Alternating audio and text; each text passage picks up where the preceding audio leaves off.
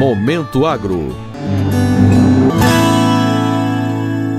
Acompanhe com a gente as principais notícias do Ministério da Agricultura, Pecuária e Abastecimento esta semana. Mais uma boa notícia para o agro brasileiro. O amendoim começa a ser exportado para a China. Com a abertura do mercado chinês para o amendoim brasileiro, o Brasil alcançou a abertura de 43 novos mercados para os produtos até setembro deste ano. Desde 2019, o número de mercados abertos chegou a 229, um total de 54 países.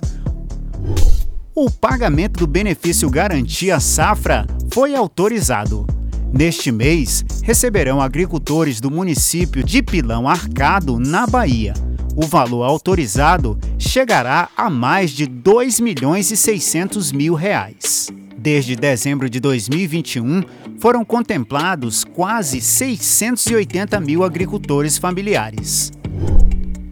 Durante a participação do 30 Congresso Expofenabrave, em São Paulo, o ministro da Agricultura, Marcos Montes, disse que o Brasil utiliza apenas 7,6% de suas terras na agricultura e um dos poucos países no mundo capazes de aumentar a sua produção agrícola sem incorporar novas áreas à atividade produtiva.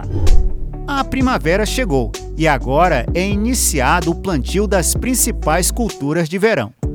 A previsão para os meses de outubro e dezembro indica predomínio de chuvas acima da média em grande parte das regiões Norte, Nordeste, Centro-Oeste e Sudeste.